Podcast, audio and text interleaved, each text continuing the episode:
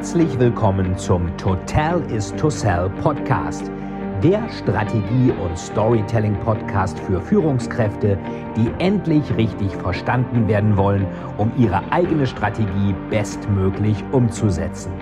Hier dreht sich alles rund um Ihre eigene Story und Strategie für Ihr persönliches Happy End. Viel Spaß!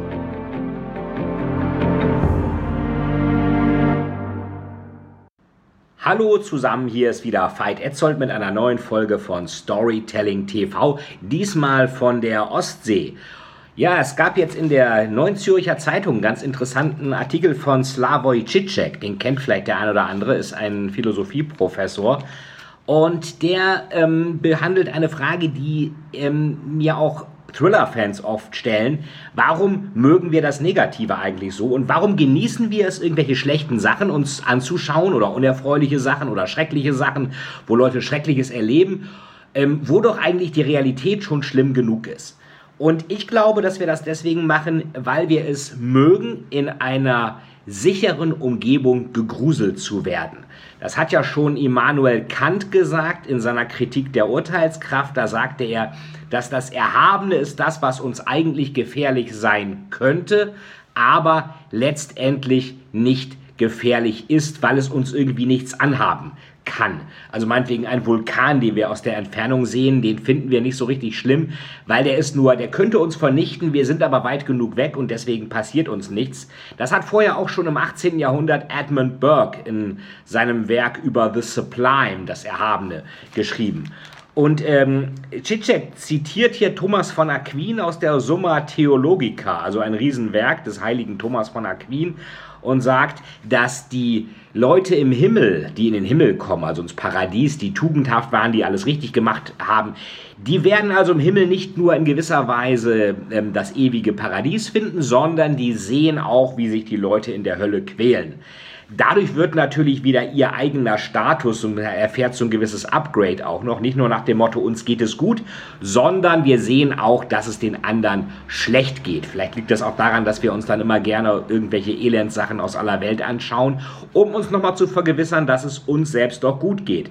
Und von Aquin, Thomas von Aquin, schreibt dann auch weiter und sagt, ja, und die in der Hölle, die sehen dann wahrscheinlich auch, wie gut es den Auserwählten im Himmelreich geht. Also die leiden in der Hölle nicht nur, sondern die sehen auch noch, wie schlecht es den anderen, beziehungsweise wie gut es den anderen im Himmelreich geht, wie schlecht es ihnen geht, sehen sie dann eben noch viel mehr, weil es ihnen ähm, weil ihnen noch vorgeführt wird, ähm, ihnen geht es nicht nur schlecht, sondern den anderen geht es besser. Das sagen ja auch Psychologen. Es ist ja ganz oft zu sehen, dass Leute sich gerne mit anderen vergleichen.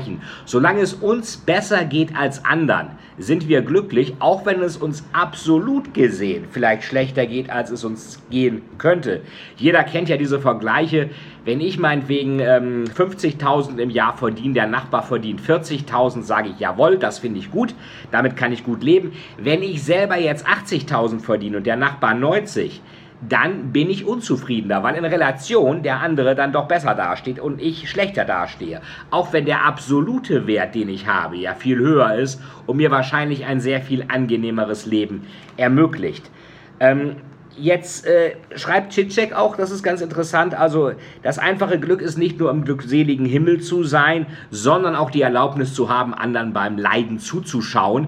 Und das ist ja auch im Horrorfilm zum Beispiel so, dass wir uns da auch gerne schreckliche Szenen angucken, weil wir eben einerseits uns in einem angenehmen Umfeld gruseln, andererseits, da sind wir wieder beim Storytelling und beim limbischen System, ist unser limbisches System, unser altes Gehirn, was man auch so Reptiliengehirn nennt, immer daran interessiert, Dinge zu lernen, die also Dinge zu lernen, kennenzulernen, die uns vernichten könnten. Wenn wir also sehen, wie anderen tödlicher Schmerz oder etwas Grauenvolles oder Vernichtung angetan wird und das aus einer sicheren Entfernung sehen, sind wir nicht nur sensationslüstern und gruseln uns in einer ähm, sicheren Umgebung gerne, sondern unser Selbsterhaltungstrieb möchte auch, dass wir dabei zuschauen, weil er glaubt, dass wir dann lernen, wie wir die Realität so steuern, dass uns das, was wir da gerade sehen, selbst nicht passiert.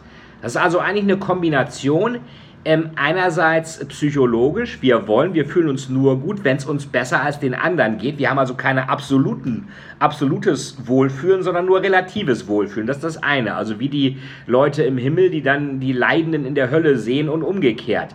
Ähm, das zweite ist, wir genießen Dinge, die uns gefährlich sein könnten, aber weit weg sind, als etwas Ästhetisches. Das ist Kant mit seiner Kritik der Urteilskraft. Und das dritte ist schließlich, dass wir uns dann einfach Dinge ähm, anschauen und unser Selbsterhaltungstrieb hofft, dass uns sowas nicht passiert.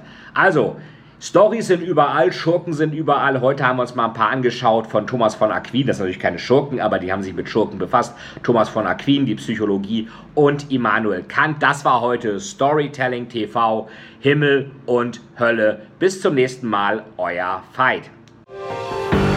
Vielen, vielen Dank, dass Sie wieder bei dieser Folge mit dabei waren.